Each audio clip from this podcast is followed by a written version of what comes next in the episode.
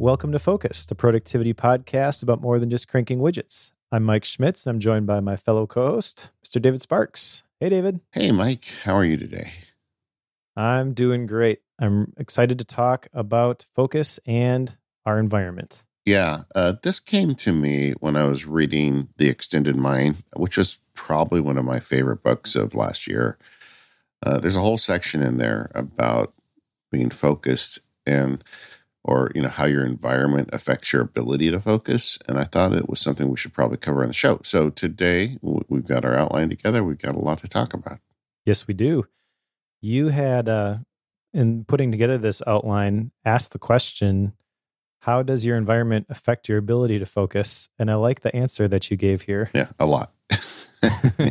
Yeah. yep the uh, you know the, there's a running um, story throughout the extended mind book where where Annie refers to human brains as magpies. You know, magpies build their nests out of whatever materials are available to them, and so you know the environment determines what the nest looks like, and that's the way the brain works too. It's you know it, it works with the materials you feed to it, and the contrary story to that, and one that I'm frankly guilty of using myself, is like equating the brain to a computer. In fact, I have like my personal productivity system. I call it Sparky OS. I mean, how much more computery could you get? But there are differences, and and one of the things she points out through the book is, you know, a computer largely works the same way no matter where it is. Like if you take a computer and you put it on the beach in Tahiti or on your lap on your kitchen de- uh, table or you know at your work it's going to process at the same speed it's going to do the same calculations it's not really going to change. However our brains are not the same you know you put our brains into the tahiti versus your kitchen table it's going to operate differently. And that is something that i think really extends to our environments and how we determine a focused environment. Yeah i like that whole analogy of uh, the brain as a computer, like most people do. It's it's convenient, right? But there's definitely places that it falls down, like like you mentioned. Uh, at the beginning of that book, I like how she kind of starts by saying our brain is like a computer in some ways, but it's also like a muscle, and it's also like the magpie, which I had no idea what that actually was till I read that. That's it's a type of bird. Book. Yeah, yeah, and uh, I, that story about the magpies really resonated with me. I could totally see how my my brain does that exact thing. It just picks out these little pieces and hard codes them. You know, I, I can't remember things that I have to do, but I remember silly sports statistics from 20 years ago because that's what my my brain chose to hardwire into the nest. Yeah, and and frankly, it that has a lot of consequences. I mean, I think it affects what information you pour into your brain, like where do you watch your news and what books do you read. It also, I think, has an impact on the people you surround yourself with, you know. Um, but for today's discussion, I think the the focus is what is the environment we build around ourselves as we try to do our work or live our lives, and how does that affect our ability to focus? So the thing I'd like you to buy into going into this show is that it does affect your focus a lot. Um, if you think that um, you are going to have the same thoughts, whether you're on the beach in Tahiti or at your kitchen table, or whether you're in a crowded airport or in, you know, a Zen monastery, I, I think you're going to be mistaken. I think it really, the environment does affect you. And if you accept that, then we can start programming against it. See, there I go again with computer terms. But if you accept that, you can start building tricks around that. Sure. As we get into this, we're going to talk about some of the different environments that we can uh, we can grab from. There's obviously the physical ones. There's also digital workspaces and things like that. Uh, but I think it's also important to call out here at the beginning that you maybe don't have complete control over all of these different environments that you find yourself in. Yeah. And so don't get discouraged as we share a whole bunch of options, um, things that you might be able to do, levers you might be able to to pull. Just control what you can control. And even if you make one of those environments just a little bit better, it's gonna pay off as you go forward. Yeah, I mean, both Mike and I are lucky enough to be self-employed right now, so we actually have more control than than we have historically. And but I worked for other people for a long time, and I remember going to the office every day and limits as to what you could and couldn't do. I, I had this one boss one time who was super into the way he wanted the offices to look, and they had these big glass panes next to each door, so he could always walk around and look in. And I had a picture, an Ansel Adams picture, hanging in my office that would always go just a little crooked, and he would come in the office and straighten it. Like he just like walk in my office and straighten and it became a game where then I would like intentionally make it crooked just to see how long it would take. You know. Um, That's funny. I mean, so I, I, uh, there was control in that instance as to you know how crooked the pictures were on my wall. But I mean, uh, we we built that into the outline. We're going to talk about that. So if you're listening and say I'm in a cube and I don't have any control, this isn't worth my time. No, it is. In fact, you need the show more than than anybody else because you've got to like start to work on those environmental dials even uh, even if you have very little control over them as much as you can because this stuff really matters. Right. Have you ever realized that? I mean have you ever noticed it in yourself the change of environment and, and or like made a change in your environment and notice it changed the way you worked? Well i've noticed that when i change my environment it does wonders for my ability to think about things uh, so a couple specific things that i do just day to day if I find myself at a point where I can't figure out what to do about a particular problem or I hit a wall writing something, that's usually the time when I'll go for a run. And getting out into a different environment kind of shakes things up and allows things to flow again. It's usually when I'm out for a run that I'll I'll get the idea or the the solution and uh, I've got drafts on my Apple Watch that I've started capturing those things because more than once I'm like, I'll remember that when I get back and I, I don't. and that's where all the good stuff comes from is when I'm in a different environment. And then likewise with the personal retreat stuff, uh, I go away to a different location. And the whole purpose there is that I'm going to think about things differently when I'm not around my normal surroundings. Yeah, I, I, think the blunt instrument of environmental impact on focus is when you're stuck. Um, that's the obvious one. And I think almost everybody has experienced that where you're stuck on something and you take the dog for a walk or you go get coffee or you do something and you get yourself unstuck without even really trying, it feels like. Whereas when you stay in your current environment, there's like no way out.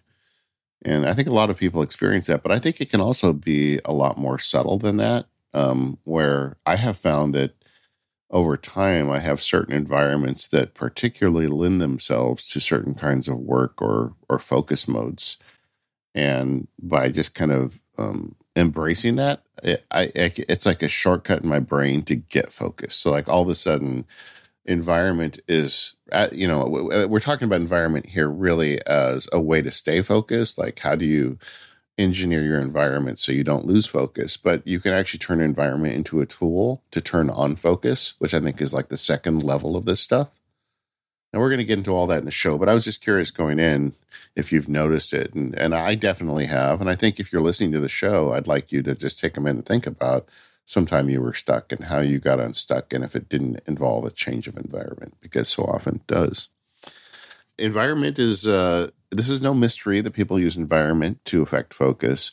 Uh, the example that annie murphy paul used in her book was this jonas salk institute in la jolla california. I've actually been there. Um, it's really cool. And it was built in the 60s and he wanted to create an environment that would encourage you know nobel prize winning scientists to further science. And it's right on the ocean. The the architecture really does kind of look like something out of an older age because it was the 60s and the construction techniques and things. But for the time it's got a lot of glass and you've got a lot of views of the ocean um, I found a virtual tour of the Salk Institute online. I'm going to put in the show notes. You should check it out, just if you're curious. But but that is a building that was engineered to encourage focus, and that's a thing that you can do. But that's one of the first examples I'm aware of that did it. I've not seen the virtual tour that you mentioned, but looking at some of the pictures online, this looks like a very interesting place. Yeah. And one of the things she talked about in the book that also kind of uh, rung with me was like monasteries of the Middle Ages and how they were engineered around focus and the way, you know, the living quarters were set up and, you know, giving people enough exposure to each other, but also giving them space to work and be solo. Um, in a lot of ways, I think that actually affected uh, Dr. Salk's thinking for the Salk Institute. And and that was really fascinating. So, I mean, I, have recommended this book so many times now. I, you know, if you haven't, if you're not going to read it, don't read it. But it's a good book. And uh, another one that stood out to me when I was reading this was the Pixar building up in, uh, I think it's in Berkeley. It's not in Berkeley, but it's near Berkeley, and um, that's the building that Steve Jobs had a huge say over. And it was, you know, Pixar grew up kind of explosively at the beginning and famously, when they made uh, Toy Story 2, the company kind of imploded. Like there was all these stories. I think it was the Ed Catmull book. He was talking about how somebody left their baby in the car and it was okay, yeah. but it was very dangerous.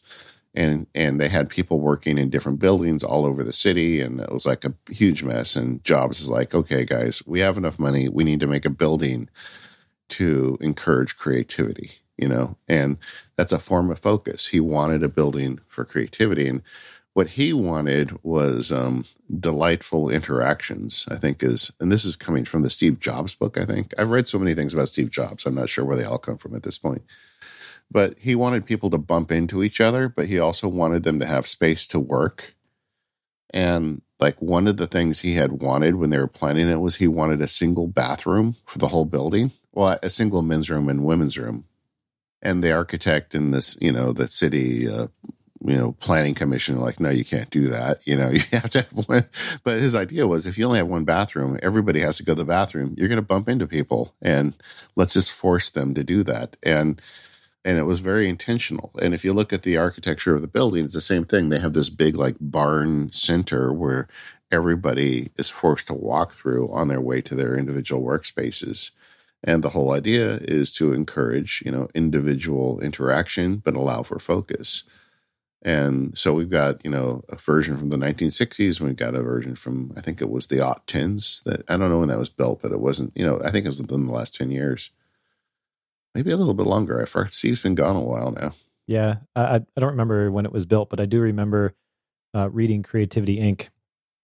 And there's some cool examples of just how the environment changes the way people work. We're talking about it specifically from the ability to focus, but one of the stories that stands out to me still from from that book is they were having these meetings and they had this big long table and the people who were quote unquote important sat at the middle and everybody else kind of moved towards the ends in order of rank and sure. some people didn't get to sit at all and so the people way on the ends didn't get to contribute to the meetings and so they got rid of that table and built a big square one so nobody had an advantage over anybody else when they sat down to have a meeting. Yeah. And that is kind of brilliant when you think about it and it's not something you maybe would think about. You'd probably just go to that sort of meeting sit down at the end and walk out of it and feel like well that was a waste of time right? And that's simply because of the environment that you happen to be in when that meeting took place. So the long and the short of it is that we're monkeys, we're not computers, and monkeys' environment matters. And um, this show's about staying focused and productive, but I think this is something that everybody should be intentional about in designing your workspace. And there's all there's all sorts of implications for this. I want to kind of talk through this in a minute, but I also want to thank Mike and just put this in the back of your brain because I didn't put this in the outline. What if you had an unlimited budget to build a workspace for yourself? You know, mm. I think that would be kind of a fun thought experiment. Let's get to that in just a minute. This episode of Focused is brought to you by Indeed. If you're ready to take your business to the next level, you'll need the right team to make it happen. Indeed makes it easy to hire and build a team with the right skills to make those thoughts you've had about growing your business a reality. If you're hiring, you need Indeed because Indeed is the hiring partner where you can attract, interview, and hire all in one place. And Indeed is the only job site where you're guaranteed to find quality applications that meet your must have requirements or else you don't pay. Instead of spending hours on multiple job sites hoping to find candidates with the right skills, you need one powerful hiring partner that can help you do it all. Indeed partners with you on every step of the hiring process. Find great talent through time saving tools like Indeed's Instant Match, assessments, and even virtual interviews. With Instant Match, as soon as you sponsor a post, you'll get a short list of quality candidates with resumes on Indeed that match your job description. And you can invite them to apply right away. Plus, you only pay for the quality applications that meet your must have requirements. You'll be in good company. Join more than 3 million businesses worldwide that have used Indeed to hire great talent fast. So start hiring right now with a free $75 sponsored job credit to upgrade your job post at indeed.com slash focused, F O C U S E D. This offer is valid through March 31st. Go to indeed.com slash focused to claim your $75 credit before March 31st. Once again, that's indeed.com slash focused, F O C U S E D. Terms and conditions apply. Need to hire? You need Indeed. Our thanks to Indeed for their support of the Focused podcast and all of Relay FM. So, you know, historically, the idea of a place to do work is a, a table with a, a chair and a computer on it. I mean, of the last 50 years or so, right? That's kind of what we've evolved to. Yeah. And that's exactly what I thought of when you mentioned the Salk Institute and the model of the monastery. Yeah. Maybe it's just my own upbringing, but that's the picture that I, I got is like you have this room, you have your bed, you have a chair, you have a old wooden desk, and that's it. Yeah. that's not appealing to me. Yeah. But that's not that's not what you're the point that you were making.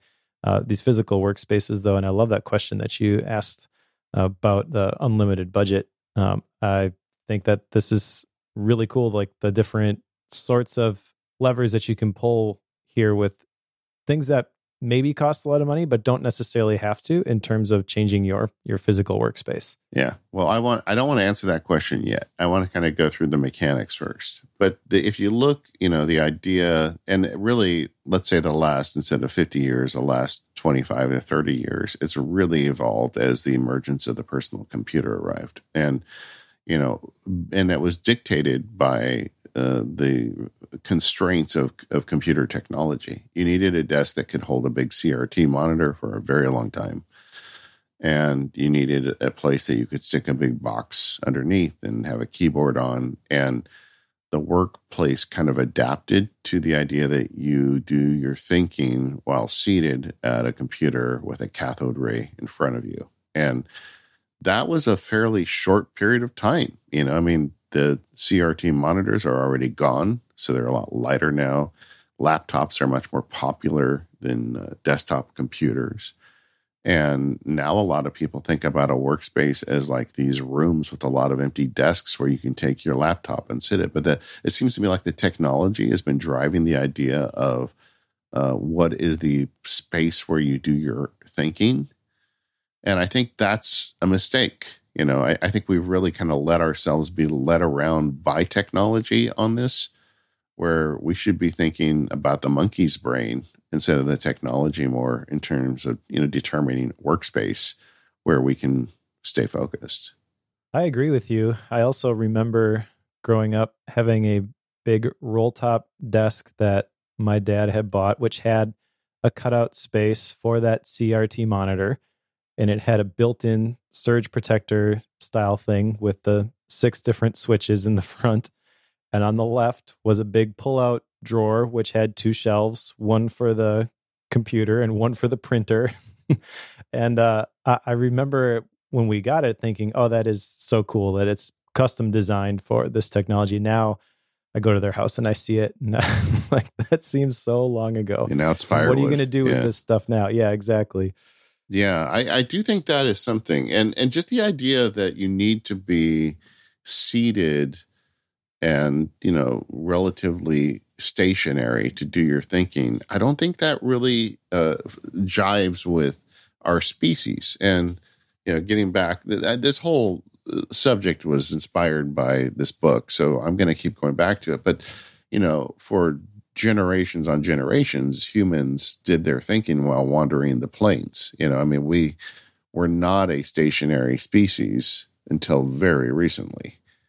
And there's something to that, right? I mean, the technology evolves so quickly, but the brain doesn't. And I, you know, that's why all of a sudden there's all this interest in desks that can switch between standing and sitting modes and people getting on treadmills or just taking walks and and people are like rediscovering ways to unlock focus and concentration which goes against the grain of what historically was considered for our generation serious work. I think even that, though, there's a little bit of a wrong motivation for a lot of that stuff. At least speaking from my own experience, I know I fell into that trap. It's like, oh, I can get a standing desk because then I can be more focused. And there is something about focusing when you're standing up. But if you're not careful, all that leads to is greater efficiency which is fine to a certain point, but the reward for getting done with your work faster is always going to be more work for you to do. Yeah. so there are limits with this and uh, the treadmill desks and all that kind of stuff. That's that's great for helping you focus on the task at hand, but when you think about focus and intentionality, I think there's a parallel here with thinking time, which requires you not just to be moving but requires you to be in a different place. That's the whole idea of context switching. And you have to get out of your current location into someplace different for that context switch to really happen. You don't have to go, you know, a certain number of miles or anything like that. My home office, we're going to talk about that later, I think is kind of set up with like different areas for for different things, but you have to go to a different place in order to think a different way. Yeah, I, would like to start though even more fundamental of the idea of stationary versus motion, um, because like uh, one of the other people I worked with at the firm was really like into the idea that you did your work seated at your desk because that's what he grew up doing and that's what the generation before him did. But this is all relatively new, and I did a lot of my work in the firm pacing around my desk. I had a whiteboard on the wall and a pen. I would literally walk in circles around my desk. I don't know, maybe miles a day. I mean, to the extent that it, you know, the carpet was worn. And every time I was on the phone call, I had a headset and I'd walk around the desk. I, I just could not sit and work. It's just never been something that um, works particularly well for me. So I've always wanted some degree of motion in it, and I really do think that helps me with focus. And I, you know, this is a spectrum, and all of us are different. But I think as a species, motion does help us. And I've never really bought into the idea of a treadmill desk, but I've never taken one seriously either. So if you're using one, that's great. Um, they they cite a study in the book about um, radiologists who were doing their radiology reviews sitting at a desk versus ones doing at a treadmill desk, and the treadmill desks ones caught more mistakes, they caught more problems. Um, so I don't know, you know, take it with a grain of salt. Some of these studies are hard to, you know, hard to believe, but the uh, but I do think like just the idea of introducing motion to your workspace can help. I, I agree with that. Uh, I I just think you got to be careful with how you apply that. Uh, and again, that's just based on my own personal experience, I guess. Yeah. And the traps that I've fallen into. But yeah, uh, I agree. I mean, I've got a standing desk here because I find it. I, I'm more energized when I'm standing than when I am sitting at a desk. So there's there's definitely some some truth to that kind of stuff. But also recognizing what is the type of work that really moves the needle for you? What's the stuff that really matters? Yeah. And uh, going forward in the uh, digital economy, I, I kind of feel it's the stuff that is solving problems. Uh, it's not the rote, you know, I'm going to do this thing as quickly as possible. Even cranking out words to a certain extent for me as a lot of the writing and stuff that I do. That's all fine and good, but there's a a point where the human brain really just can do certain things that can't be automated or done by machines. Yeah. And that's the kind of stuff where I think movement can help a, a little bit, but it's not going to get you all the way there. Yeah, agreed. And and but uh, I, and I think a standing desk is great. I think a sit stand desk is better because it allows you to introduce change and yep. you know change in environment. Even going from sitting to standing can sometimes give you that little bit of extra chemicals that you need. Uh, but it's not just that. I mean, I have a comfy chair in my studio and I love to sit in it and do certain things. And this kind of gets back to context engineering, where I'm trying to do certain things in certain places. So when I just sit there, my brain suddenly like triggers a focus mode as a, you know, which is like I said, that second level stuff I want to get into later. Um, there's also environmental concerns with your workspace that I think you need to take in consideration when you're thinking about focus a couple categories that came to me. Uh, the first one is just, you know, kind of how much ownership do you have of the space?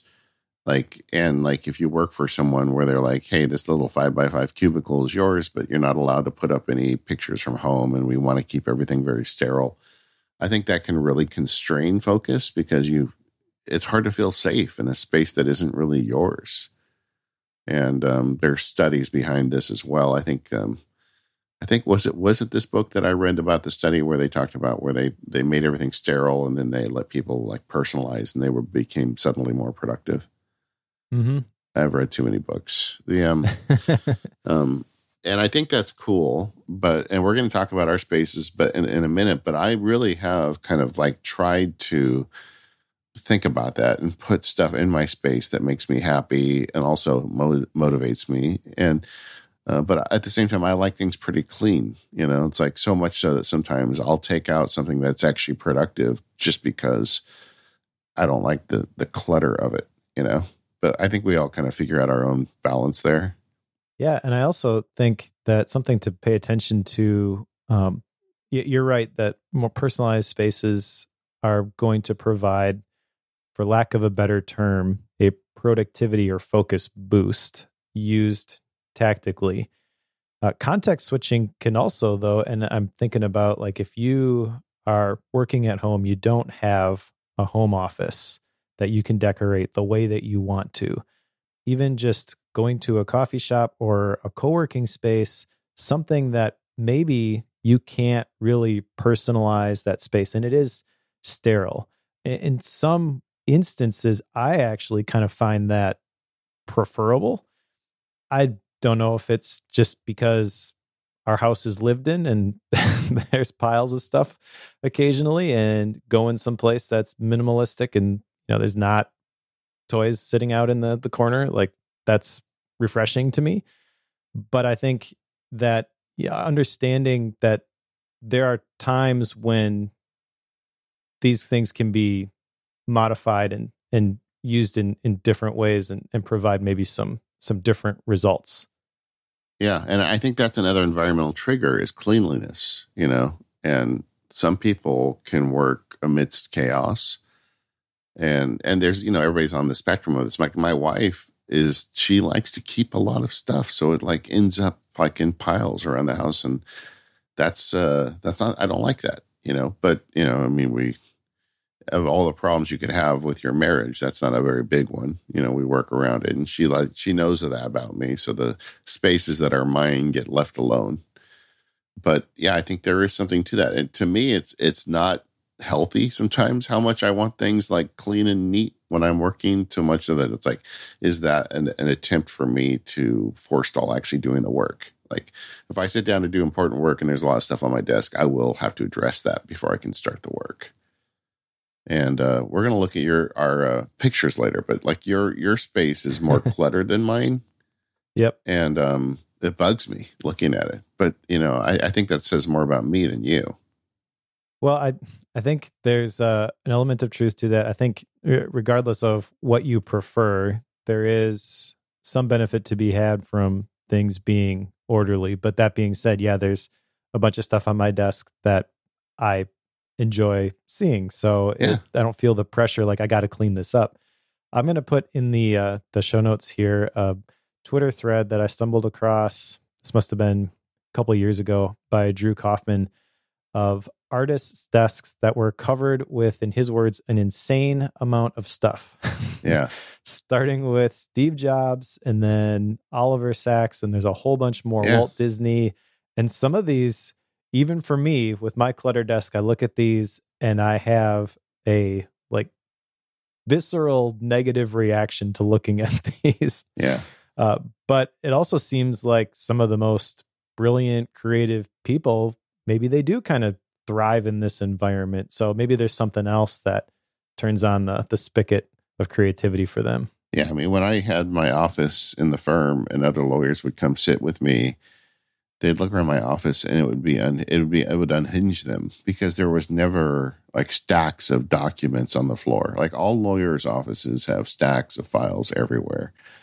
And very early in my career, I just decided to digitize everything. So I just didn't have the stacks. Everything was very shipshape, you know. And so they either thought I was just a weirdo or I didn't have any business. Like I didn't have any clients because of my office. But yeah, so that's that's the thing. And you I think but I think you have to accept that about yourself as you're planning to create environments to be focused. Another element in addition to like ownership and cleanliness is noise and other people. Like uh, can you work good in a room full of background noise? You know, like I find um, that a room that is completely silent, I cannot work in. I need a degree of noise. It's I have tinnitus, so I just hear noise anyway.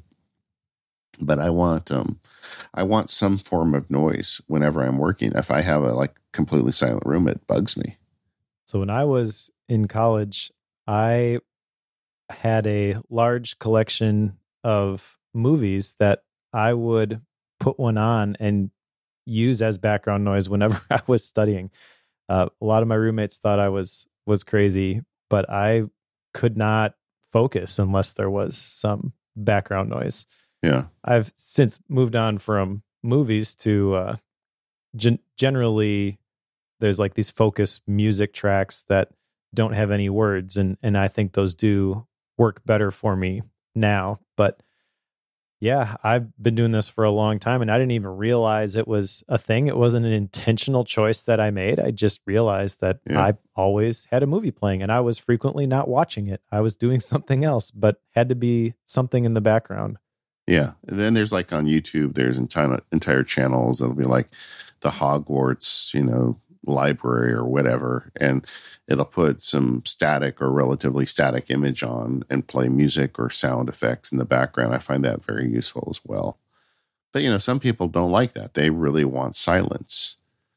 And all of this is kind of a self-assessment thing. You've got to figure out what works for you. But um, I think you kind of got to go through the checklist to figure it out. The the last piece of this is other people. Like, can you work around other people? And this is increasingly an issue because a lot of workplaces now are building out um, workspaces, you know, kind of with the evolving nature of technology, where it used to be they'd have a cubicle farm or a bunch of little offices. Now they've got a bunch of couches and bar stools, and they expect you to just take your laptop and wander around and find places to sit and work. And by that nature, you're going to be working with other people in the room. Yeah, I kind of wonder. You mentioned uh, Steve Jobs designing the Pixar building with a single, wanting to design it with a single bathroom so people bumped into each other. And there's this big trend towards open offices and a lot of negative thoughts towards that approach. And from a focus perspective, I totally get it. But I also think that they're not necessarily bad. It depends on the nature of the work that you're doing. If you're doing more collaborative work, that might be the ideal environment for you. It's when you're forced to focus on something as a, a monotask and uh, you have to do it in that environment that it gets gets really difficult. But I, I kind of wonder how Steve Jobs would feel about that sort of sort of trend because I think there's a there's a time and place for both of those. Yes, I think that's right. I mean, you know, if you look at kind of the Cal Newport deep work definition, I think that would be hard in a room full of people because other humans Mhm. do things. And as humans, we're always interested in other humans, you know? If I'm sitting here trying to do deep work and Mike Schmitz is sitting next to me, you know, beep bopping along to some song that I can't stand, it's going to affect my ability to focus. And um, and if you look at Pixar, the interesting thing is he really did design it for both. They he was very interested in the common areas and the one big bathroom, but the also the you know the creatives have their own spaces. In fact, famously, if you go on YouTube and you look it up, they decorate them extensively, you know, and they create these little like theme parks and their little space office spaces where they can go and be alone in there and do creative work. So mm-hmm. they they accounted for both. Now, as I understand, the new Apple campus doesn't really do that. It's almost everything is common space. And these are some very smart people that are required to now work in that environment. And I'm very curious to see how that all plays out. See that that's the the thing though is when you have those separate spaces, that requires some self-management to know which mode, which environment to put yourself in when. Yeah. I feel like getting back to the monkey brain part, we're really bad at that. Yeah. we seek out the distraction a lot of times when what we should be doing is going to the the isolated environment that my office i call it the focus cave right yeah. uh, we should be going into our focus cave to do something, but that's the exact moment that you want to find out what everybody else is doing. Yeah. It's a nice escape, right? Yep. This episode of the Focus Podcast is brought to you by Timing. Go to timingapp.com slash focus for 10% off with the automatic time tracking app for Mac OS. Whether you're billing by the hour, employed, or billing per project, you might need to estimate how long a task is going to take. Or maybe you just want a better understanding of where your time goes so you can make some positive changes. Time tracking helps you stay on track with those estimates to make sure you don't end up in the red with your projects and to make more accurate estimates in the future. But in today's work environment, work changes so quickly that you can't start and stop timers for everything. The good news is your computer already knows what you do, so why not have it track time for you? Timing automatically tracks everything you do on your Mac without having to lift a finger. You can trust it to always give you the complete picture. Timing will detect when you are in a video call and lets you record what the meeting was about afterwards. And there's even more magic like this in timing to make recording your time as easy as possible. Plus, you can enjoy the activity screen, which presents your app usage, including websites, file paths, and window titles. And if you want to, you can start and stop timers from within the main timing app. And if you're collaborating with colleagues, Timing's Teams feature lets you share projects with them and record everyone's time in a central location, which lets managers get a quick overview of where their team members spend their time while preserving their privacy because which apps, documents, and websites each team members use stays private and is not visible to managers. Plus, with a super slick onboarding process, everyone will be up to speed in no time. I've tried a lot of different ways to track time over the years, and I keep coming back to Timing app because it's the only one that automatically tracks time. I just forget to throw manual switches. And then at the end of the day, I've got a bunch of garbage time entries that don't even make sense because it'll say I did something like took a shower for seven hours.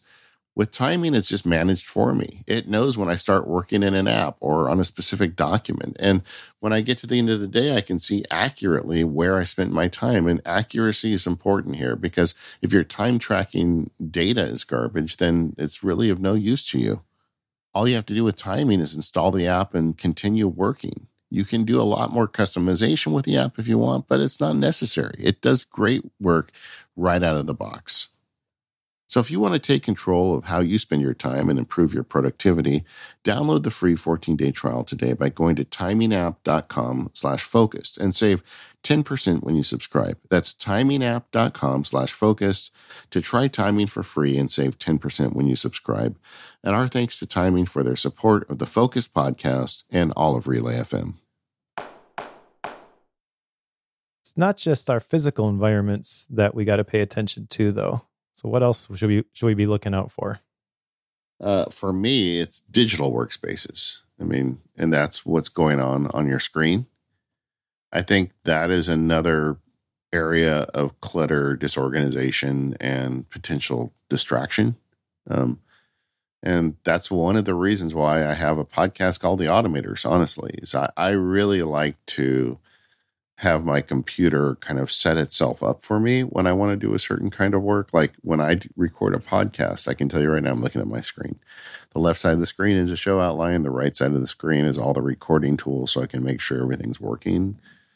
And that's kind of evolved over the years. Like, for instance, the uh, the the outline is closer to the left side of the screen because that's where the microphone is, and I want to have I I don't want to talk away from the microphone. And like I've kind of built the whole system around getting the best possible recording, and I don't like set those windows up anymore. I just sit down and I press my podcast setup, and everything happens.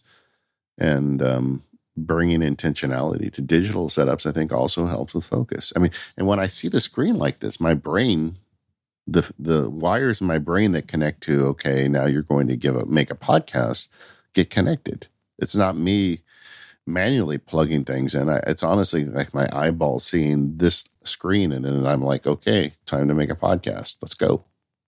Yeah uh, i like the thought and the intention paid towards the digital workspaces.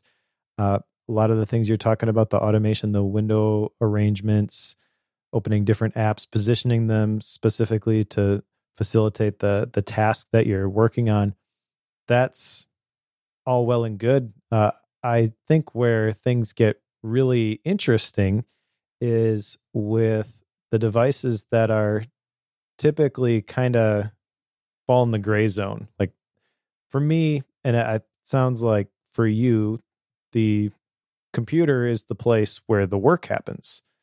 But there's a whole nother set of things to consider when you pick up your phone or your tablet.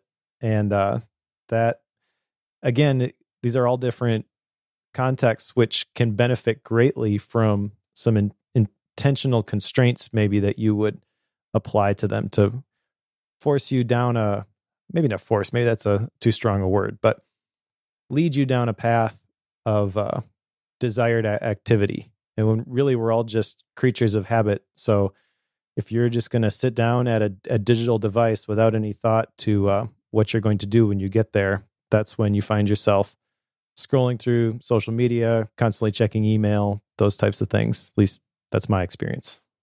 So how do you deal with it?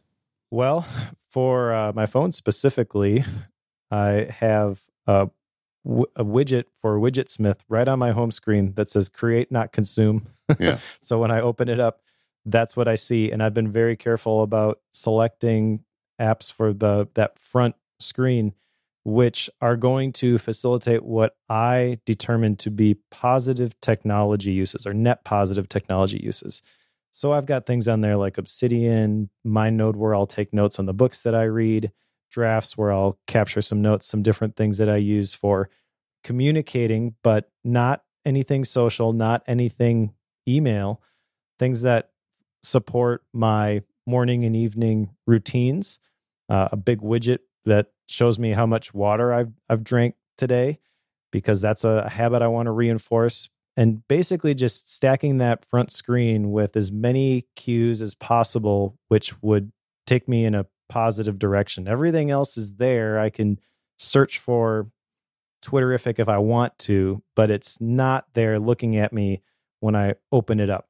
And that is for some people maybe not going to be enough. For some people that maybe seems like why in the world would you do that? Do you really not have enough self-control that if you saw the Twitter app on your home screen, you're just going to go into it. Yeah, yeah, I've been there. I've had that muscle memory and it felt really weird for the weeks that I was trying to break that. So I guess I'm just that gullible that if it's in my face, I'm going to tap on it and I needed to remove it. So when Apple first announced focus mode for uh, the iPhone and iPad and Mac, uh, we talked about it on the show, but now it's been out for a while. Are you using any of that stuff to help along this this path? I am using it very very lightly. I know you've kind of gone all in with these yeah. different focus modes. Yeah, uh, that might actually be a really cool topic at, at, some point because I've had on my list for a while to reconsider these focus modes and how I might use them. But I really don't use them a lot. I just use do not disturb whenever I'm going to be doing something like recording a podcast, you know, so that I don't get the the dings in the background from a text message or something. Yeah, I use them extensively, and I've talked about a lot on the automators and Mac Power User, so we don't need to re- repeat it here. But the big picture is you can set focus modes, and like one of the things you can do is you can change the home screen on your devices based on which focus mode you are in, and it's per device. So like if I want to if I want to sit and read, I can turn on the reading mode, and the reading app show up on my iPad, and you know the notification people that can get a hold of me the list goes way down or if i'm gonna like right now i'm in podcast mode um so that there there's some real power there with what they've done and if you're struggling to kind of like wrangle your digital stuff um, I would recommend spending some time looking into how to do it and and try some serious experiments with it. Because once again, I mean, we want to get you to the next level with this. I mean, it's not enough just to say how can I you know engineer my surroundings to help me be more focused it's almost better if you get to that level of like how can i use my engineering you know how can i engineer my surroundings to focus me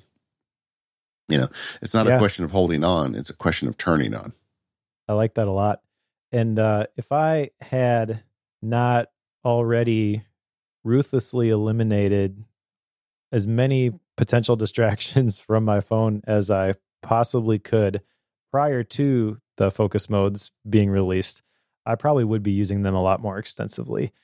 I don't really I don't really need those on my computer though because the computer is the the place that I actually need to see some of those notifications. I don't like the way that they sync over across different devices. I'm sure there's a way I could make that work, but uh on my my phone I've changed everything so it only refreshes when I tell it to refresh. I've turned off all notifications for just about everything. And it took some getting used to and made some people mad when they couldn't get a hold of me right away. But uh, I, have I'm okay with that. That's a trade off yeah. I'm willing to make. And people have just learned like this is, I guess, one of the difficulties of of dealing with Mike. but uh, it does uh, now that those expectations are set. You know, it I I don't need to allow certain people in. I'm fine just keeping out everybody for this one this short period of time. And you might have that argument. Well, what if something terrible happened and you, your wife needed to get a hold of you? I'll get it when I'm done recording, and it'll be fine. Yeah, uh, that's kind of my approach. Maybe that's that's wrong, but that's kind of where I've landed on it. Well, and, and that's not there. There really isn't any wrong answers. I think the purpose of the show is to get people to think about it and run some experiments. But for me, like I like being able to get messages from the person I'm podcasting with, so I punch holes for that person. And um, you know, it's making a podcast is great, but it's not brain surgery. If my daughter gets a flat tire or something and texts me while recording the show, I may interrupt the show to try and help her get through whatever she's dealing with. So it just depends, you know, and we all make our own choices with this stuff. But the, the point I'd like to make is that Apple has given you some tools if you're on the Apple platforms that make this a lot easier than it's ever been. So that that's really useful. Uh, but the actual stuff that I do for for triggering focus modes, and it kind of gets to this idea that I've been talking about on my other shows of contextual computing is setting context with what appears on the screen. And I think too often, if you've got your mail application open, that's going to become the the thing that you focus on instead of the word processing document or the art document or whatever it is that you're trying to create. And so I like to eliminate those types of distractions through automation and have my computer, you know, do things. Like I, I've got a mode where if I'm doing file transfer activities, it, the computer arranges itself for that. If I'm making a podcast, if I'm making a screencast, if I'm, you know, managing calendars and email, I've got different modes. And if you use those and you build them over time, your brain will automatically trigger into that mode when it sees it. And that's really powerful. Like if I push a button on my computer and suddenly I'm, you know, put in a mindset to do my art, then I'm winning. You know, that helps. And that's that's all we can ask for because uh, computers these days are not engineered to help you work. They're engineered to buy to sell your attention to third people parties. I mean, the whole underlying premise of technology has changed underneath our feet. And I think mm. as people who use these things, we have to take, you know, rest control back and we have to do whatever it takes to help help us keep the focus. I mean, the reason we make this show is because I think it's a big deal. And I don't think enough people have got their eyes on the ball. So I want to ask you a, a question based on some of the environmental concerns that you had raised in the previous section on physical workspaces. I feel like some of these can apply yeah. to your digital workspaces as well, like the sterile versus personalized. I, I get that. You know, people are going to personalize their, their devices. They have the pictures they want to see, things like that. I'm curious though what you think in terms of cleanliness and file management or lack thereof. Do you uh, think that when it comes to your digital workspaces, you need to keep, and again, your personal experience, desktop clean, uh, things organized in, in folders. Does that kind of stuff bother you? Uh, you know, if you've been listening to the show, you probably know the answer already. Um, I the stuff that's on my desktop is there for a very short period of time, and then it gets put wherever it belongs. I do have an action folder. If you saw my Hazel Field guide, you know I have a place that I put things into where a bunch of automation rules are applied. And sometimes the automation doesn't capture everything. And usually that means once in a while I'll sit down and look at what didn't get automatically filed, and then I'll figure out how to set it so it does in the future. Maybe I need to add some tags to them or whatever. But largely, I like the system to maintain itself, but I want everything clean. So I have a confession to make then. Okay. uh, I discovered an app called Desktop Curtain, which basically covers up everything yeah. on the desktop. Yeah, I'm familiar and the those. desktop yeah. has become my my action item folder. yeah, I get it. It's okay, uh, but it's just not for me. You know. Yeah, that's fine. I mean, the, Daisy's like that too. She has so many icons on her desktop that they overlap. Like it's like they literally overlap each other, and like sometimes it's hard to get to one because it's got another one right on top of it. But you know, to each his own but that's a thing for me. And like I said, I, I'm not saying this that everybody should copy the way I do things. I just want you to be aware of these things and think them through for yourself. But um, my fixation with keeping things neat and tidy combined with my my automation chops means it doesn't become a big deal for me to do that. You know, I've built the tools to do it for me. The robots handle that stuff. But either way, uh, you know, one thing we didn't haven't talked about yet, and this kind of gets back more into physical spaces, though, is like, what kind of advice do you give to someone who's listening to the show and says, "Yeah, I am in a cubicle and I have no control over what you know is done in my cubicle." That's a good point. Um, I, I think the general advice, which maybe isn't going to appear to be super helpful, is to uh, control what you can control. So if that's where you find yourself don't get upset that that's where you find yourself. Speaking to past me, I would have resented the fact that, oh, listen to these guys talking about their home offices and all the stuff that they're able to control and get upset that I couldn't do the same sort of thing yeah. myself. Yeah. And that is the absolute worst thing you can do because now your environment isn't real great for facilitating deep focused work or uh, whatever it is that, that you need to do effectively well. And and now you've got an emotional mess that you've got to sort through, which is fighting against you doing the, the task yeah. well also. And I would say find and win some little battles, you know. What if you put an orchid next to your computer? Are they really going to fight you on that? You know, a living thing sharing your space with you is can be nice. You know put some art on the walls that brings you joy and delight or you know pictures of your family or whatever. I mean they, they just try and win some battles and just figure out where those lines are drawn. Be the edge case in your office the one who's always pushing the limit. I like that. And i also think that a lot of these companies i mean if they're smart they want results and if you're somebody who's producing good results they aren't gonna they aren't gonna lose their mind over your weird practices. Like when I was in my office, a lot of the other older attorneys thought it was nuts that because I had I built my own standing desk, and it was a standing desk. It was not a sit stand desk. And I I this is a long time ago, and I moved into my office a big hunk of walnut and maple. And like I was wearing out the carpet. I was the first one to get a cordless phone because I wanted to walk around and talk. I put this big whiteboard on my wall, and they would come in and shake their head once in a while at all the stuff I was doing in there. But I got results. So they left me alone in general. Yeah. One other more general tip that uh, I like how you mentioned the automation keeping your digital workspace clean and doing the work for you. And uh, my my next thought was, wouldn't it be great if you could do that in your physical environment as well? But I think there probably are little ways that you could do that. One thing that comes to mind is like a little robot vacuum. And I don't have any experience with these, but if that's something that really just drives you nuts having to do that, you could solve that problem of having to to sweep your floor, vacuum your floor with uh with a robot.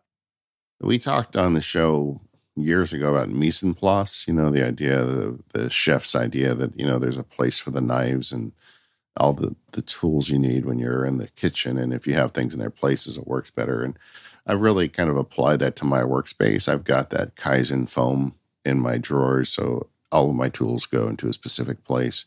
And by tools, I'm not talking about hammers. I'm talking about the things I use to create digital content. And I find putting them away and keeping it clean is like a nice transition. Like when I sit down to a screencast, I may get a bunch of cables out to record things and whatever I need to like make this happen.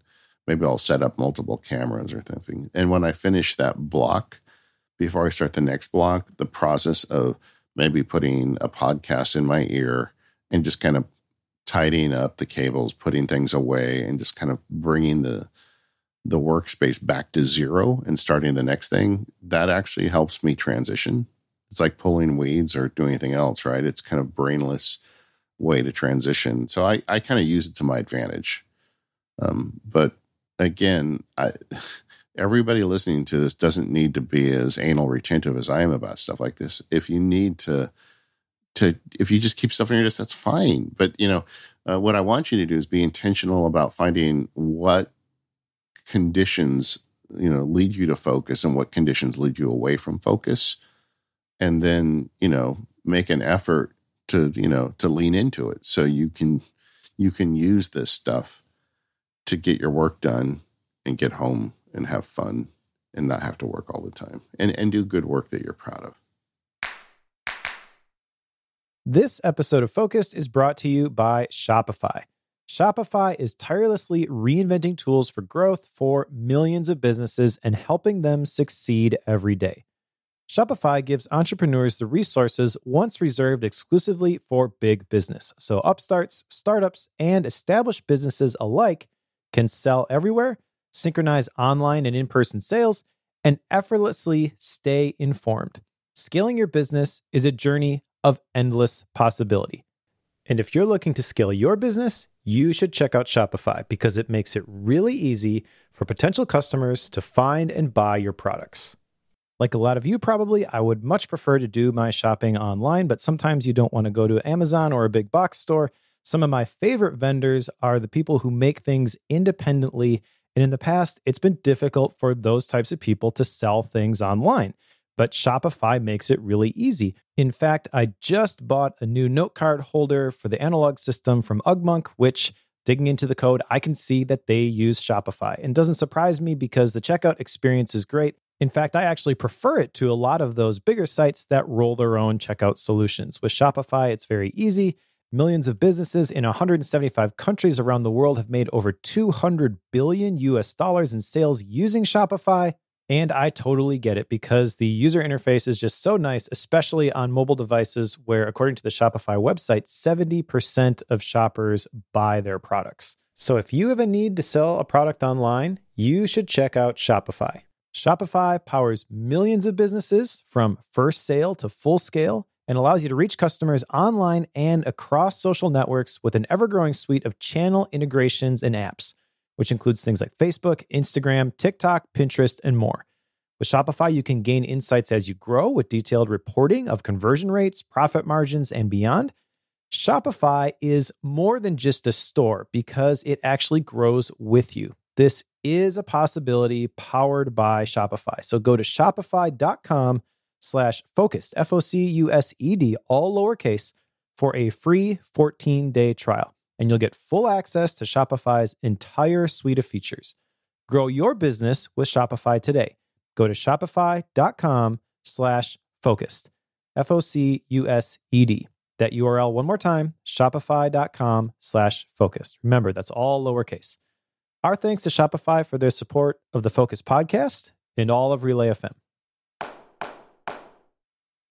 All right, Mike, you want to talk about um, what we've done in terms of engineering our workspaces? I mean, this book actually made me rethink a lot of things when I read it. Yeah. Uh, so, my workspace, I realize as you were talking about previously, you mentioned what conditions lead to focus.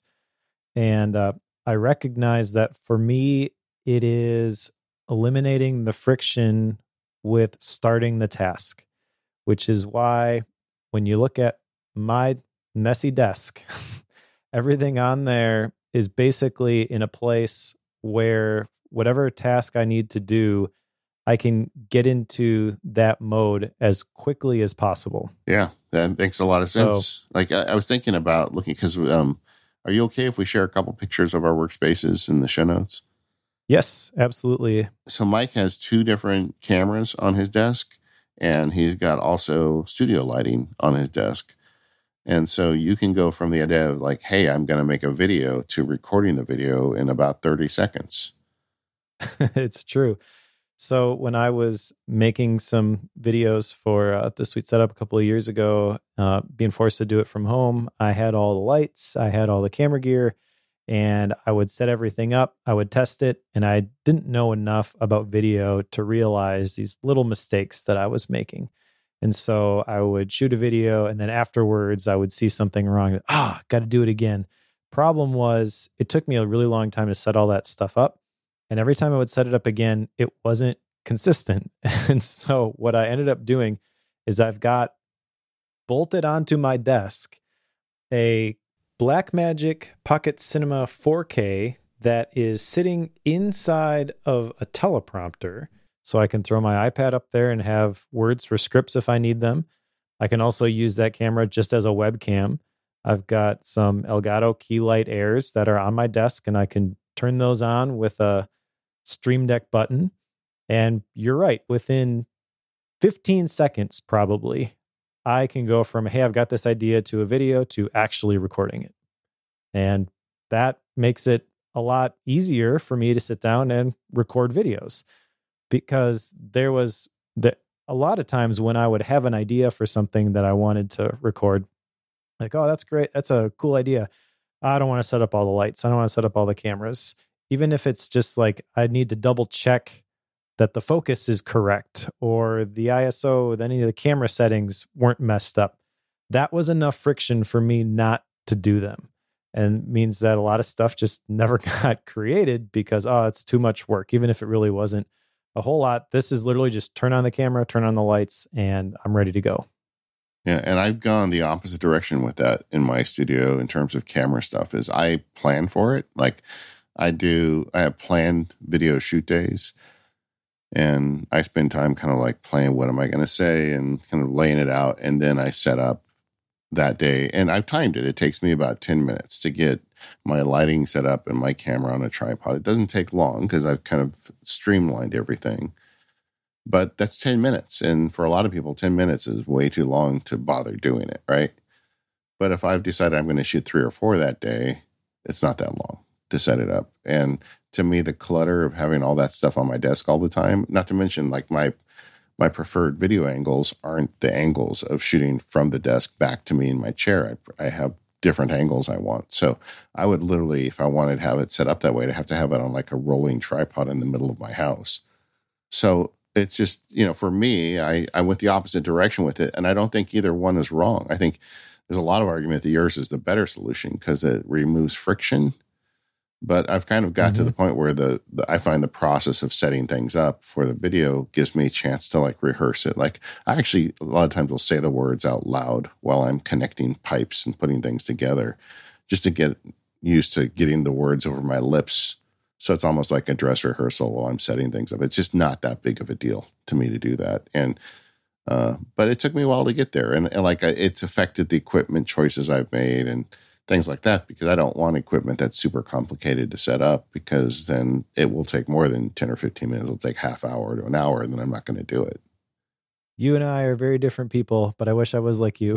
well, no, no, that's not the point. I mean, we're all, do- I mean, honestly, I think that you've got, like, like we, we're going to talk at some point about unlimited budget. If I had unlimited budget, I would have dedicated camera studio space. You know, Michael Hyatt has a setup he told me where he took a picture of his office super clean and then had it blown up like wall size. And then he can he drapes that and then he stands in front of a camera and then talks. And if you're watching the video it looks like he's in his office because you know cameras aren't that smart. And yeah. it's like that's if i had the space and the money i would have a nice camera maybe a couple nice cameras like locked in on tripods that don't move and uh, you know everything just set. Like I, I just watched a video recently of MKBHD's studio, and he's got rooms there set up for shooting. You know, and that would be great, but I don't have that space, so I've got to you know I've got to set things up when I need to do that.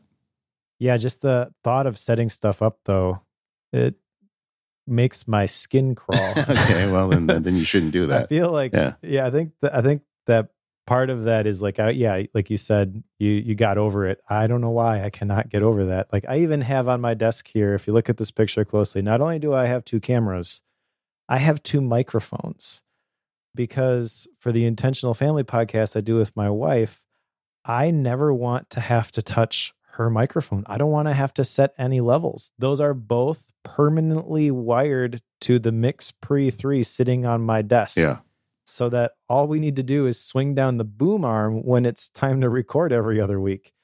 Even just setting that up for a couple of minutes, which that's not that's not hard, but I just never ever want to touch that stuff. Yeah. Well, I mean, I get it. And but to me to sit there and look at an unused microphone except for 1 hour a week on my and have to look at it every day on my desk, it would drive me up a flipping wall, you know.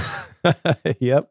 Yeah yeah, I, I, get it. I get it. I, have been struggling lately. Um, I talked on the Mac Power Users about me and this thing called the Vestaboard, which is like this piece of like it's a flip board that you stick on the wall. It's connected to the internet, and I've been lusting after one for literally years. And I, at one point, like shortly before I decided to quit being a lawyer, I did a big project and and got made some money. And because these things are like three grand, and I'm like oh, you know what? I'm just going to take that three grand and I'm going to put it in an account and I'm going to buy a flipboard. So I ordered one.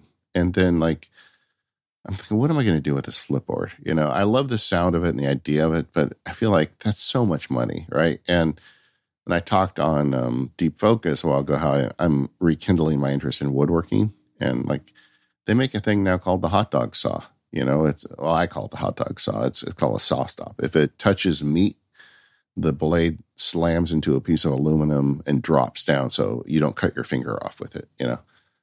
Well, hot dog saw is the same amount as a flipboard, you know. so I realized I would rather have my fingers than a flipboard. So I, I canceled the flipboard. That that's the big, you know, like okay, oh, yeah, okay. You know, I can't, I can't, I you know, I just cut off half my income. I can't just be crazy, you know.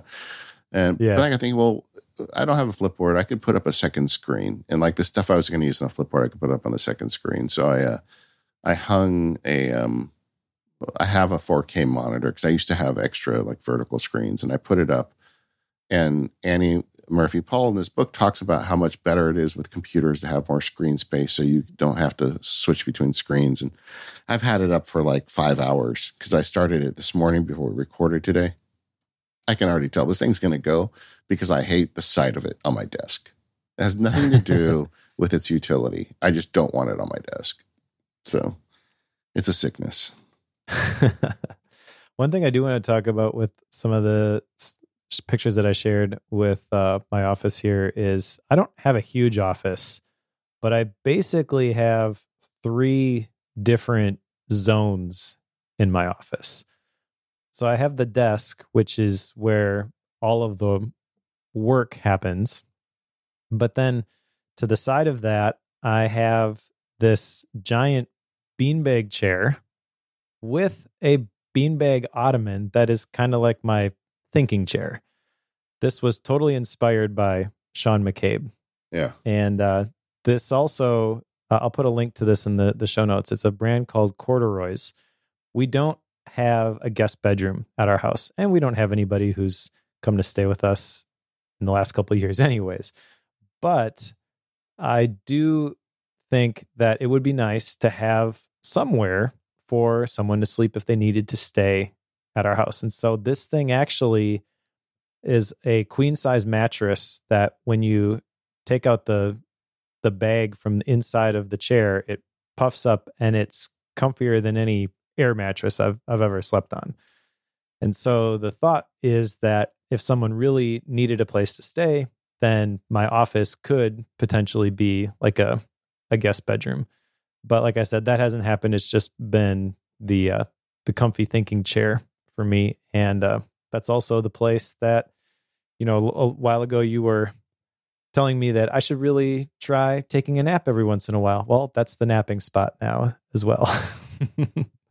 and then uh, the other spot that I have here is uh, this office that we built is at the bottom of our basement stairs, and it just so happened that this little cutout in the the side is the perfect size for this old leather couch that I didn't even really want. My parents just kind of dropped it off one day, but it fits perfectly in the office. And so that is a place where I can go to just it feels like I'm I'm going somewhere else. It, it's literally three feet away from me as I'm recording this podcast right now on the other side of these monitors but it's a couch and the it's got footrests that pop out and there's a coffee table right there. And so when I just need a, a different angle even for thinking about something while I'm working on something, I'll, I'll just grab the the laptop that I've got now, which is kind of my I'm living the David Sparks single computer lifestyle, and uh, go there, open it up, and it just feels like a different different environment, even though it's literally in the, the exact same space. Yeah. See, now if I had your space, I would get rid of the couch and turn that into a video production space. I'm considering that. Yeah, the couch is a, a pain in the pain in the, the butt to get get out of here. But set it that set it fire at some and point. just come back the next day. You know, sweep it up. yeah, the uh, yeah that that's good though. I mean, it's nice. I have a chair as well next to my desk. We call it in the family the co-pilot chair because my dog sleeps on it most of the day. But I um I also sit in that chair, and that's like where I sit with um my iPad and go through my task lists. And like it's like it, it, you know I talked earlier about you know context switch, uh, switching on location. It can be as simple as a chair next to your desk. And when I'm there, I feel very motivated to do things like journal and manage tasks because that's all I really do in that chair. And it works. You know, I've I've created like mental triggers by sitting into a nice comfy leather chair next to my desk. And um I do think that's something nice. And and like if you've got a small space at work and you can carve out a corner, like when I was a lawyer, I didn't have a very big office, but that standing desk that I I made and brought in was a place where I would practice like uh, oral arguments and things like that, I would stand up there. And I also would do all my proofreading there. I never proofread sitting down at my desk. I would print it out and bring it and stand up there and proofread it because I wrote it at my desk, putting myself in a different location to proofread. I felt like I did a better job proofreading. And um, so, you know, try and find ways to play these tricks with yourself to find different spaces. It this stuff really works. I mean, I know I keep saying it over and over again. One other trick I want to I want to share because this was inspired partly by you, partly by Mike Vardy, but I have on my door to my office a sign that is designed to trigger a certain mode when I walk down the stairs and go into my office. And it's just a cheap sign that I found off of Etsy that says studio. And that sounds like a really stupid small change calling your office a studio.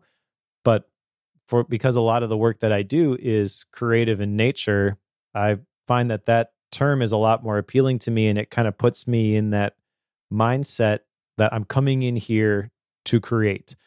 Or I'm coming in here like I called it my focus cave before right? So I am coming in here with a, a, a specific purpose. I'm not just dreading going down the stairs because oh it's time to work uh, I'm getting myself mentally prepared to do something specific. And it sounds like it shouldn't make that big a difference, but it totally does.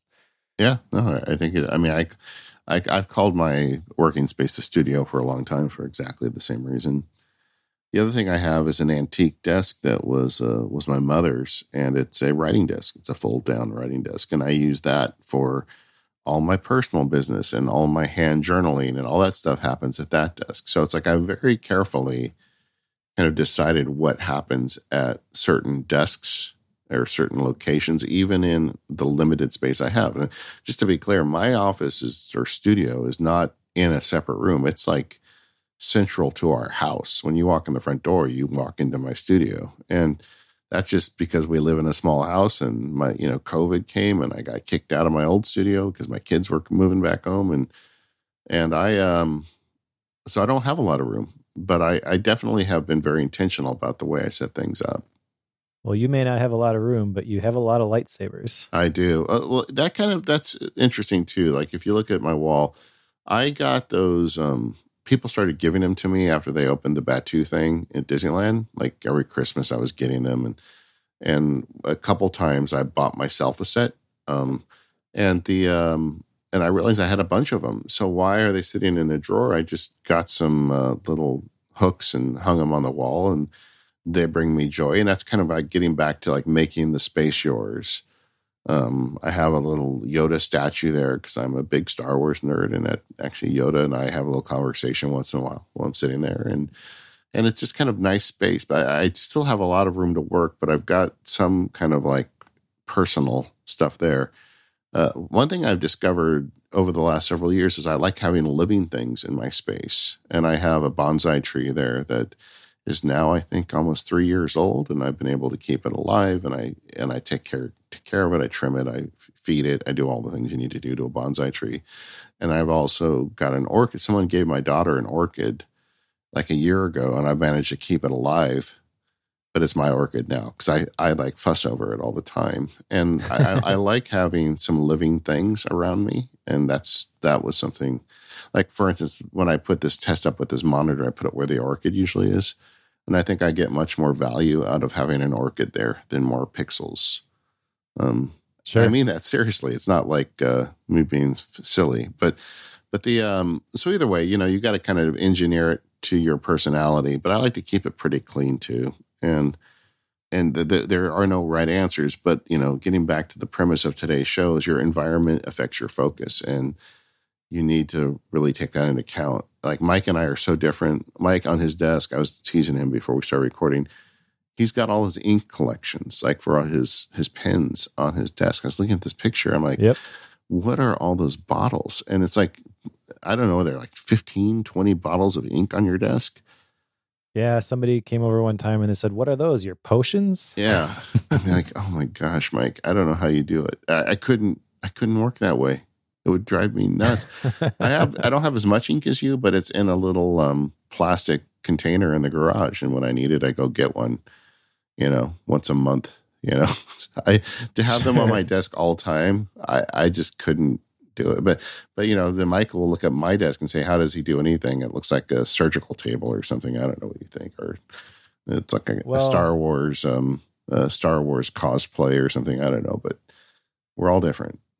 Uh, I do like your little Yoda there. Uh, I, as I look at my space, and it does, I'll admit, it looks very cluttered, but it is optimized for function. And you use the term joy. And I recognize that that is definitely something that I have done with my space. So on my desk, I've got this like plastic rhinoceros, which is got some intrinsic value to me. I just really like the the rhinoceros. Uh, my school, my uh, uh, discipleship group at church, we call ourselves Rhino Squad because yeah. it's got symbolism. They've got real thick skin. You can knock them down, but you're not going to take them out, sort of a thing. I've got like little Lego guys. I've got the challenge coins for Relay and the Pen Addict. I got the key switch tester and basically everything I've got art wise in my office uh, has v- uh, intrinsic value as well. Several of the pictures, including the the three that are framed over the couch, those are photos that my wife took of my violin that my grandma gave me, which is over 200 years old, and then my acoustic guitar. Yeah. There's a picture above the thinking chair that she painted of uh, like the the headstock of a guitar and somebody playing a, a, a song. I've got fracture prints of the projects that I have active. Got my guitar hanging on the wall because I, I think it looks cool, and every time I see it, I I smile. Yeah. You know, so I get it. everything in Yeah. here has has meaning to me, and I feel like that's the thing that makes it work. If it didn't have meaning, I probably would want stuff a lot cleaner. But I even the ink bottles, I I know what each one of those is for and what it represents, and it makes me happy. Yeah, and I totally get like the rhino and stuff. And this is just me. Like I'm again, I'm not judging. I'm just telling you. For me, like all the cords from all the cameras, the ink, I would rather just deal with the hassle of setting things up. And that doesn't mean I'm right and you're wrong. It's just we're very different about it. And and I think that's really the point. Environment affects focus. I would have a hard time working at your desk. You would have a hard time working at my desk. And if you're listening to the show, uh, you know, you've got to find your own balance with all this stuff. But you should be looking for it. If you're just kind of like using the space around you without being intentional about it, I think you're going to regret it. Yeah, and not even you know going as nuts as we have in this last segment of describing our own workspaces and all the stuff that we've done. Like again, going back to the beginning, control what you can control. If you can make your environment just a little bit better, a little bit more fun, that's gonna make the work that you have to do better and more enjoyable. Well, we have a forum. We'd love to hear from you guys about what you're doing with your spaces and how you're trying to use your environment to to encourage you to focus or maybe even trigger it. You can find that over at talk.macpowerusers.com. Let us hear about it. We are the Focus Podcast. You can find us on relay.fm slash focused. Thank you to our sponsors today, our friends at Indeed, Timing, and Shopify, and we'll see you next time.